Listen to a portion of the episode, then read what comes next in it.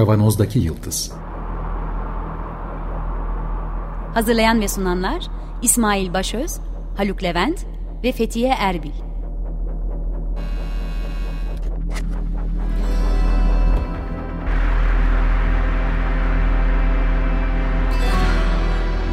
Bugünün penceresinden geleceğin ayak izleri. Zorlu Holding Sürdürülebilirlik Platformu Akıllı Hayat 2030, herkes için daha yaşanabilir bir dünya diler.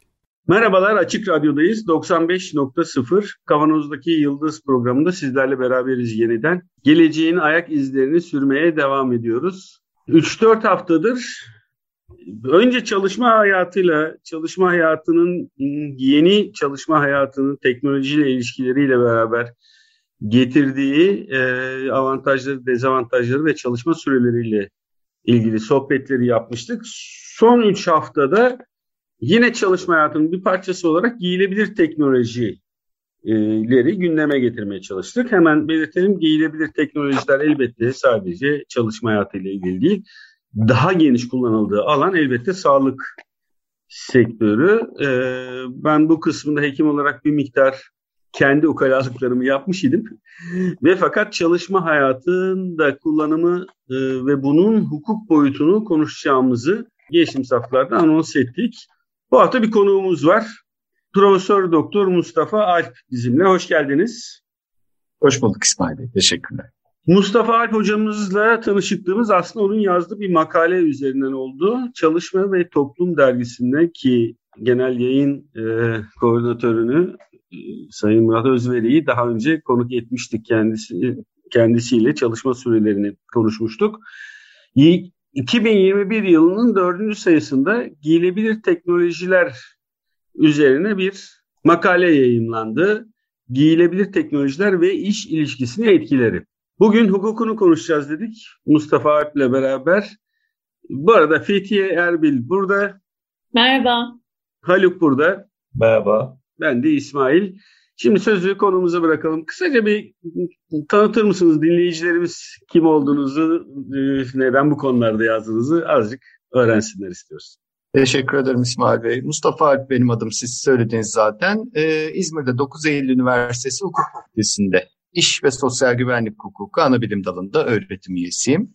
Bu makale ve buna benzer çalışmalar ilgimi çekiyor tabii ki. İş hukukuyla ilgili çeşitli konularda yayınlar, dersler, sohbetler, konferanslar bunlarla ilgili olan uğraşılar arasında. Ee, şunu belki önemli söylemem lazım. Hani tek başıma benim eserim değil. Çok sevdiğim bir öğrencim doktor öğretim üyesi Sevil Doğan'la birlikte evet, yazdık evet. makaleyi. Ee, ismini ee, anmadık biz de bağışlasın bir ama siz söylediniz. E, estağfurullah evet. o da ben adını anmış olayım onun Kesinlikle. desteğiyle. Hani e, bir yerden sonra biz herhalde teknolojiyle ilgili öyle bir ayrım var benim duyduğum bildiğim kadarıyla. Bir teknolojinin içinde doğanlar bir de göçmen olanlar sonradan gelenler. Ben göçmen olan kuşaktayım. Onun gibi gençler biraz daha teknolojinin içinde olan kuşakta. Güzel bir ikili olmuş o zaman. Evet. güzel evet güzel bir yardım oldu. Benim olmuş. gibi bir göçmeni onun gibi e, orada doğmuş Vatandaş. olan teknolojinin içinde doğmuş olan yerli vatandaşı olan yardımcı oldu ki teknolojiye yabancılık belki ciddi bir sorunumuz. Ne kadar tam anlamaya çalışsak da ben kızıma bakıyorum, öğrencilerime bakıyorum. Onların teknolojiye olan hakimiyeti, teknolojideki gelişmeler karşısında bende olamıyor, bizde olamıyor ya da onların daha gerisinden geliyor bazı şeyleri yapmak. Hatta e, bilmiyorum sizin programınız daha iyimserdir. Benim bazen kötümser hislerim de oluyor. Bir 15-20 seneye kadar bu neslin bizi artık yaşlandığımızda çöpe atacağını düşünüyorum. Bunlar bu teknolojiyi bilmiyor, anlamıyor. Hiçbir işe yaramaz bunlar şeklinde. Onların özgüveni de çok yüksek teknoloji. Başladılar hocam. Için. Dayı, dayı demeye başladılar. Boomer diyorlar. Neyse, yavaş işin yavaş esprisi, gelecek herhalde. İşin esprisi çok yine genç bir arkadaşın ilginç bir tespiti var. Bunu da arada koyalım arkadaşlar. Çok ilginç. Ee, bu da Z kuşağının linç kültürünün bir dili e, gibi geliyor bana dedi. Bu notu da bir kenara koyalım. Bu, bu da enteresan bir yaklaşımdı. Şimdi oraya devam etmeyelim. ee, şöyle yani, girelim. E, konu buyurun. Evet ben yani konu temel olarak bizim aklımıza şuradan gelmişti. Endüstri 4.0'ın iş ilişkisine, iş hukukuna, çalışma hayatına olan etkileri Teknoloji giderek insan emeğinin yerini almaya başlıyor. Yeni bir çağa giriyoruz ve bu noktada bildiğimiz klasik iş hukuku ilişkileri çatırdadı. Bunların yerine yeni teknolojilerle, giyilebilir teknolojiler de bunun bir boyutu.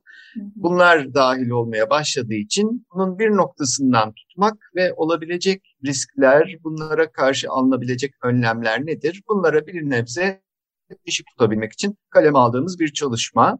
Ben bu kadar özellikle sizin programlarınızı dinledim, geçmiş programlarınızı bu kadar okunması, bu kadar ilgi görmesi benim çok hoşuma gitti. Bu kadar örneklerle, diğer şeylerle dahil etmiş olmanız çok memnun oldum. Yazdığımız şeyden gurur duydum kendimce.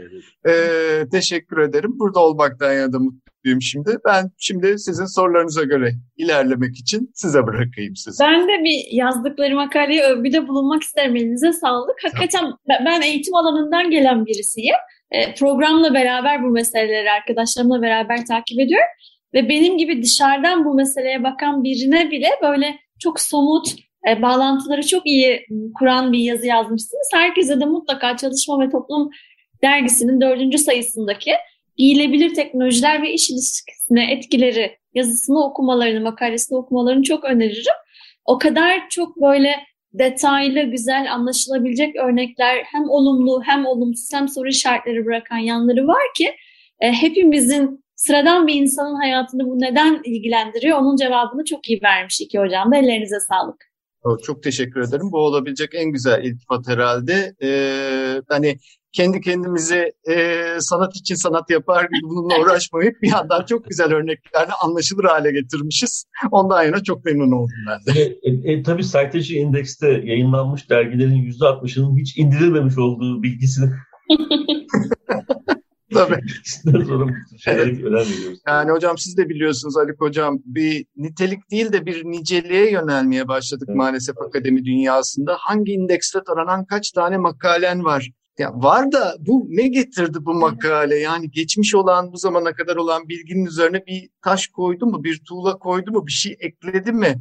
Hani hmm. ben bakıyorum bizim hocalarımızın çok daha az eserleri vardı ama çok büyük üstadlardı. Hiçbir şeyin olmadığı zaman da onlar asıl fikri üretiyorlardı. Bizim biraz daha çok eserimiz oldu. Bizden sonra gelenlerin daha çok eseri olacak ama sonuçta aynı şeyler tekrar edilmeye başlıyor bir yerden sonra. Dediğiniz gibi o makalelerin çoğuna tekrar bakmaya ve okumaya gerek yok. Öyle maalesef. Peki.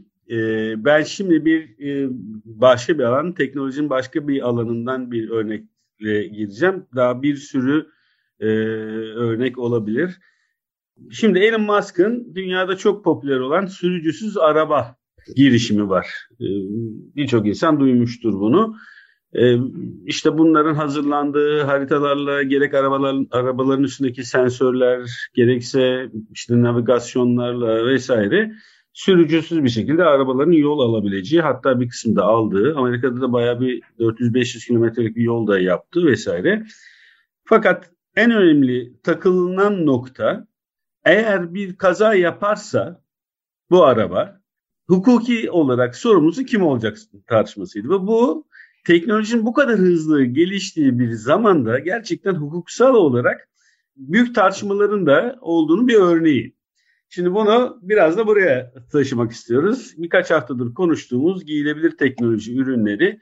Ee, çok kısa birkaç şey hatırlatayım. Herkes en çok saati bilir. Biliyor hepimiz. Ee, hani kollara, bilekliklere taktığımız adım sayarlar, kalp atışları vesaire. Ama bunun dışında da bir sürü örneğin olduğunu, hatta 24 saat e, vücuttaki kan şeker oranını takip eden e, cihazlar olduğunu hatta ben geçen hafta asistif robotlardan da bahsettim size.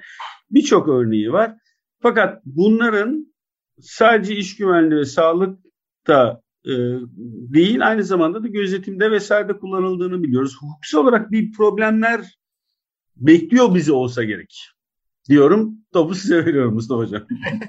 Yani e, doğru bizi bekleyen pek çok problem var aslında. Hani dediğiniz gibi bu en basit örneklerden bir tanesi. Bir kitapta bir yazar şeyi yazıyordu. Bu araba e, diyelim ki sıkıntılı bir durumla karşı karşıya kaldı. Kazayı önlemesi için yana doğru yola doğru kırması lazım ama oradan geçmekte olan bir yaya var. Onun üzerine mi kırsın yoksa içindeki sürücüyü koruyup orada duvara mı toslasın diğer tarafa yönelip hangisini seçecek? Yani bunu e, tamamen bir şu noktaya geliyoruz aslında. Biz teknolojiyi nasıl programlarsak onun dönüşü bize öyle olacak. Aracı böyle bir durumda hangi seçimi yapmaya programlayacağız? Çok zor bir soru. Şu an araba kullanmazken, otururken bunu sorduğumuzda hepimiz deriz ki Aa, tabii ki şövalye ruhlu bir şekilde başkasına zarar gelmesin, bana zarar gelsin. Araba o tarafa gitmesin, duvara doğru kırsın.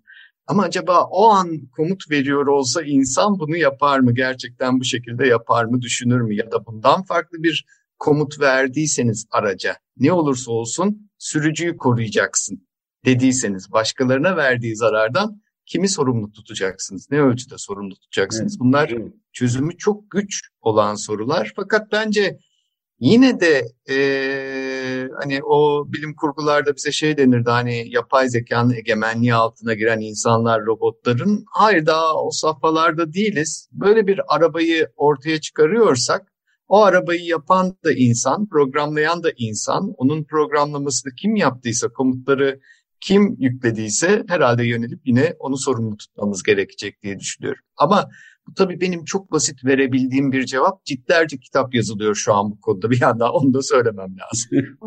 Bir de şöyle bir mesele var o algoritma. E, e, şimdi bir parça bu deep learning ile falan birlikte e, neredeyse kendi karar sürecini verebilecek hale getirdiler. Tabii bu şey değil. Yani bizim anladığımız anlamda normatif bir yetenek kazandıklarını söylemiyorum ama mümkün bütün olasılıkları işleme kapasitesine e, kavuştukça yani işlemci kapasitesi arttıkça onu birkaç adım ilerisinde e, işleyebilecek kapasiteye sahip oluyor. Dolayısıyla orada algoritmalar artık eskiden çok eskiden durumları tarif edip mümkün olabilecek durumları tarif edip o durumda şöyle bu durumda böyle şu durumda şöyle falan şeklinde yürüdü. Ama şimdi işlem kapasitesi artınca burada daha önceki durumları gözünde tutan ama o anda karar üreten algoritmalar hani şimdi burada da karşı taraf e, arkadaşım yani ben işte algoritmayı yazdım. E, bu algoritma bir e, ön karar içermiyor. Sadece kurallar var ve o kuralları da yürürlükteki normlardan ve yasalardan e, yararlanarak yaptım. Bakın işte şu şöyle bu böyle ama burada bu böyle karar vermiş. Dediğinde ne olabilir? İşte asıl büyük problem herhalde orada başlıyor. Ve bu konularda hala kesin bir cevabımız da yok. Bu kendi sorularını getiriyor tabii ki. Hani insanlığın ilk tanıdığı şey belki şuydu bir zamanlar kendisi insanların kullandığı arabalar, araçlar. Hukuk şöyle bir formül buldu. Bir otobüs, bir kamyon, bir araç zarar verirse bunun sadece sürücüsünü değil, bu aracın sahibini, taşıtı, işleteni de sorumlu tutmak şeklinde. Sonra sigortaları geliştirmek şeklinde. Bir yerden sonra bu fedakarlığın dağılımı mı diyeceğiz artık risklerin dağılımı üzerinden de gideceğiz herhalde. Bu riskleri adil şekilde dağıtmaya yönelik yasalar çıkması gerekecek. Yepyeni kurallar getirilmesi gerekecek. Yani tamamen hukuk alanında da bu teknoloji devrimi, yeni endüstri, yeni teknoloji bizleri belli bir noktaya doğru zorlayacak. Biz iş hukukunda e, özellikle şu zorluğunu yaşıyoruz. Yani bu e, sürücüsüz araba dediğinizde bu bana bambaşka bir problem olarak geliyor. O sürücü işini kaybetti. Biz ne yapacağız? Evet. Bundan sonra o işlerini kaybeden yığınların durumları ne olacak? Onları e, hani teknolojiyle ilgili fütüristlerin, teknolojiyle ilgilenenlerin bize söyledikleri korkmayın yeni iş sahaları açılacak ama o arabanın sürücüsünü o yeni teknoloji, yeni teknolojilerde bir işe alabilmeniz o kadar da mümkün olmayacak. Önümüzdeki 10 yıllarda çok çeşitli alanlarda ciddi bir istihdam kaybı yaşayacağız. İşçilerin yerini teknolojinin makinelerin aldığı sektörleri görmeye başlayacağız. Buna yönelik ne çözümler getirileceği her zaman tartışmalı. Örneğin bir kavram var. Belki hani ben daha önceki programları çok bilmiyorum. Son 5-6 programınıza kulak verebildim. Belki işlemişsinizdir. Bir kavram var tartışılan. Sosyal istihdam. Bu şu anlama geliyor. Yani ileride ben diyelim bu teknolojiyi kullanamıyorum. Yeni teknoloji karşısında artık iş hayatında faydalı değilim. Ama insan olarak da bir yere atılmam mümkün değil. Toplumsal patlamalara neden olur bu. Eğer çok sayıda işsiz ortaya çıkarsa o zaman sosyal gerekçeleriyle devlet ve işverenlerin bana istihdam yaratması, beni işe alması gerekecek. Part time olacak, belki düşük ücretli olacak ama illaki kullanılabileceğin bir iş olacak ki insanlar işsiz kalmasın, sosyal patlamalara doğru gitmeyelim, bunu yaşamayalım diye. Şu an ilerideki problemleri aşmak için tartışılan kavramlardan bir tanesi bu. Diğer kavramsa şuna doğru geliyor. Yani Endüstri 4.0'ı biraz sınırlayalım. Endüstri 5.0 denen bir kavrama doğru gidelim. Bu da şu olsun.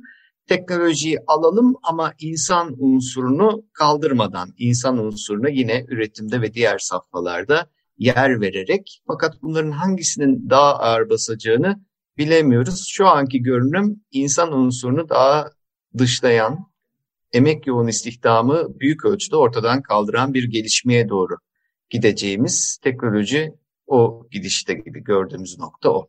Buradaki e, çözüm önerilerinden biri biz 15 Ekim günü yaptığımız programda evrensel temel gelir üzerine konuşarak belki de böyle bir yola da gidilmek gerekecektir e, diyorum. Haluk bir şey diyordun.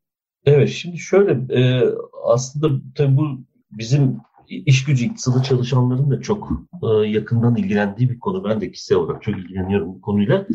E, şimdi bir kere o e, iktisatçıların söylediği 29 bunalımından e, sonra çıkan işsizlikle ortaya yani ortaya çıkan işsizlikle bağlantı ve karşılaştırma yapıyorlar ama durumlar çok farklı. Yani 29 bunalımında evet doğru işte yeni iş alanları açıldı ve oraya e, kaymaları mümkün oldu özellikle hizmet sektörüne. Dolayısıyla geçiş döneminde sadece biraz e, sıkıntı yaşandı falan. Ancak e, şimdi o durumda değiliz. Yani şimdi buradan e, te, şey üretim sürecinden dışlanan ya da dışlanacak olan, dışlanmakta olan diyelim, emek iş gücünü emebilecek büyüklükte bir hizmet sektöründe yeni alanlarda metalaşmayı getiren ve bu metalaşma çerçevesinde de yeni iş ilişkilerini oluşturabilecek bir kapasite yok bir kere karşımızda. Yani. Bu evet. çok gereksiz. Asıl büyük problem de buradan çıkıyor ortaya. Çünkü aslında bu bolluk toplumu demek. Yani teknoloji bugün e, zorunlu çalışmayı tamamen ortadan kaldırabilecek seviyeye ulaştırdı bizi esasında. Ama işte bu özel mülkiyet, üretim araçları üzerindeki özel mülkiyetin devam ediyor olması bunun önünde çok ciddi büyük bir engel. E, işte daha önce çok konuştuk bu iş saatlerinin çalışma zorunlu çalışma haftasının gelirleri azaltmadan e, indirecek bir şey bir müddet şey yapabilir, idare edebilir. Ama artık tamamen insansız fabrikaların kurulduğu 8-9 yıldır e, bunların kuruldu. Türkiye'de bu tür tamamen insansız kurulan fabrika var. Yani e, ya bu yakınlarda açılışı yapılacak galiba. E, dolayısıyla bunların da devreye girdiği bir ortamda bu çok ciddi bir problem gerçekten. Sosyal çalışma bu anlamda da çok hakikaten işe yarayacak bir önlem olarak görülebilir.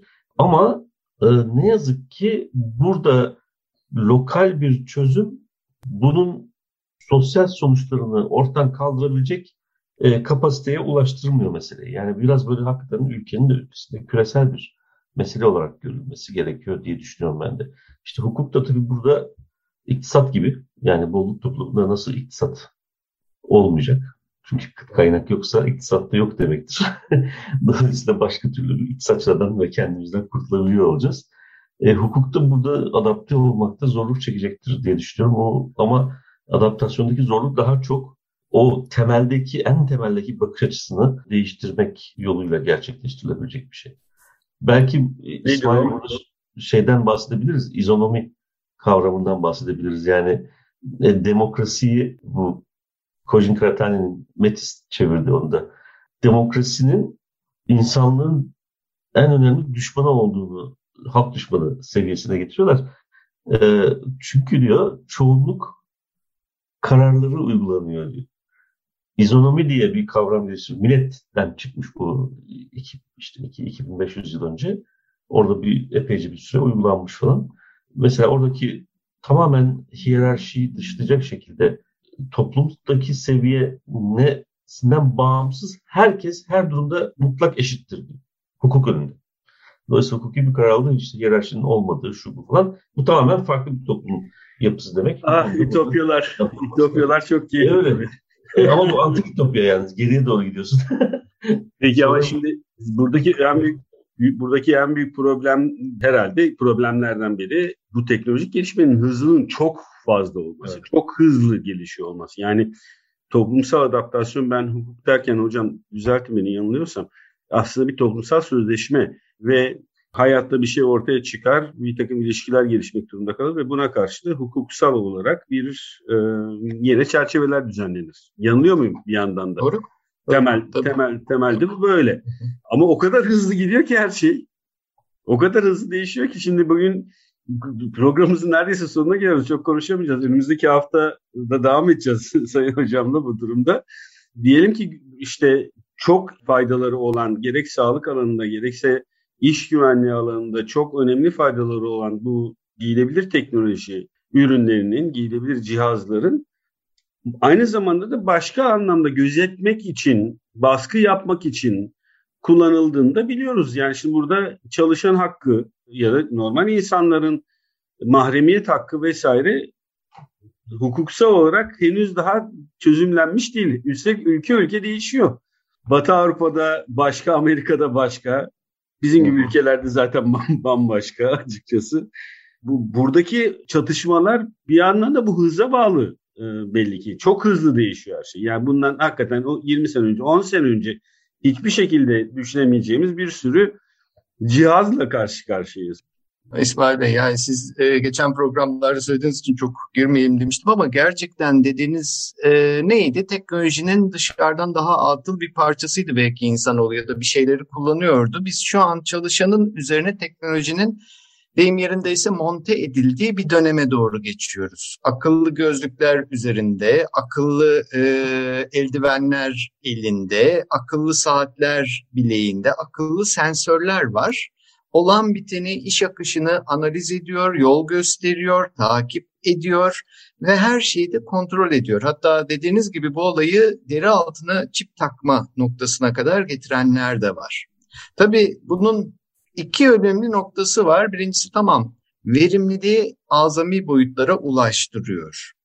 İkinci iyi noktası, hani teknolojilerin iyi ve kötü yanları da var. Çok iyi noktası iş sağlığı ve güvenliği alanında. Ee, sizin programda bir örnek vardı. Şu eskiden Kanarya'yı indirmekle ilgili madenlere. Yani Kanarya'yı evet. ya da işçiyi sürmüyorsunuz. Madene doğrudan teknolojiyi indiriyorsunuz. Ustayı teknisyeni öyle gönderiyorsunuz. İnsanın tehlikeye atılmasını azaltacak iş kazası risklerini azaltacak şekilde bu teknolojileri uygulayabiliyorsunuz. Hani çok güzel örneği inşaatta çalışan kişinin Hani e, tansiyonu nasıl, şekeri nasıl, o iskeleden düşer mi, baş dönmesi var mı diye ya da araba kullanan sürücünün e, yorgunluk durumu nedir, uyku durumu varsa aman ara versin, çekilsin, trafik kazası yapmasın diye onun takip edilmesi. Bu işin bir boyutu. Diğer boyutu ise sürekli bir takip, sürekli bir gözlemleme. İş hukukunda ya da hukukta bizim temel düşüncemiz şudur. İşverenin yönetim hakkı vardır. İş yeri üzerinde kuralları o getirir. İş görme ediminin nasıl ifa edileceğini, işin nasıl yapılacağını o söyler. Ama bunları yaparken hep belli sınırlara tabidir. En başta işçinin temel hak ve özgürlükleri sınır çizer. Özel hayat alanına dokunulmaması gerekir. Kişisel verilerin ortaya konmaması, paylaşılmaması gerekir. Halbuki şu an biz işverenlere sonsuz bir kontrol mekanizması, yani biz demeyeyim de teknoloji işverenlere sonsuz bir kontrol imkanı getiriyor. Ee, ne oluyor? Hani baştan aşağı sağlık verilerini işveren görebiliyor. Hani iş kazasını önlemek diye yola çıktı ama şey diye başlıyor yani oradan yavaş yavaş kalp atış durumları nasıl, uykusunu almış mı, şeker durumu nasıl, giderek kadın işçi acaba hamile mi değil mi bunlarla ilgili şeyleri sonuçları da görmeye başlıyor. Belli sağlık verilerini ölçmeye başlıyor. Nerede nasıl vakit geçirdiğini ölçmeye ve anlamaya başlıyor. Evet bu hafta Profesör Doktor Mustafa Alp ile giyilebilir cihazlar üzerinden yola çıkıp teknolojinin hukukuna dair bir sohbete başladık. Çalışma ve Toplum dergisinin 2021 yılı dördüncü sayısında yayınlanmış olan Giyilebilir Teknolojiler ve İş İlişkisine Etkileri isimli makalesi üzerinden konuştuk Mustafa Hocam'ın. Bu makaleyi Mustafa Alp ve Sevil Doğan birlikte yazmışlardı. Bizim için çok ilginç bir makaleydi.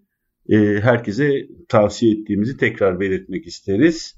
Bu sohbetin ikinci kısmını önümüzdeki hafta sizlerle buluşturacağız. Evet, bu haftalıkta programımızın sonuna geldik. Bu programın size ulaşmasını sağlayan bütün Açık Radyo çalışanı arkadaşlarımıza çok teşekkür ediyoruz. Emeklerine sağlık. Program destekçimize ve bütün Açık Radyo program destekçilerine yine gönülden teşekkürlerimizi iletiyoruz. Önümüzdeki hafta tekrar görüşmek üzere. Sağlıkla kalın. Hoşçakalın.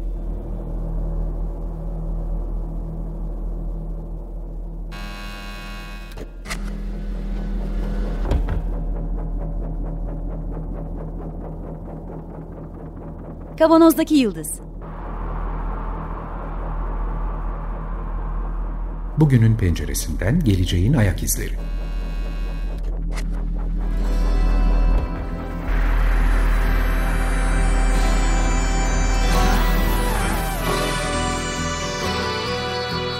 Hazırlayan ve sunanlar İsmail Başöz, Haluk Levent, Mustafa Yılmazer ve Fethiye Erbil. Zorlu Holding Sürdürülebilirlik Platformu Akıllı Hayat 2030 sundu.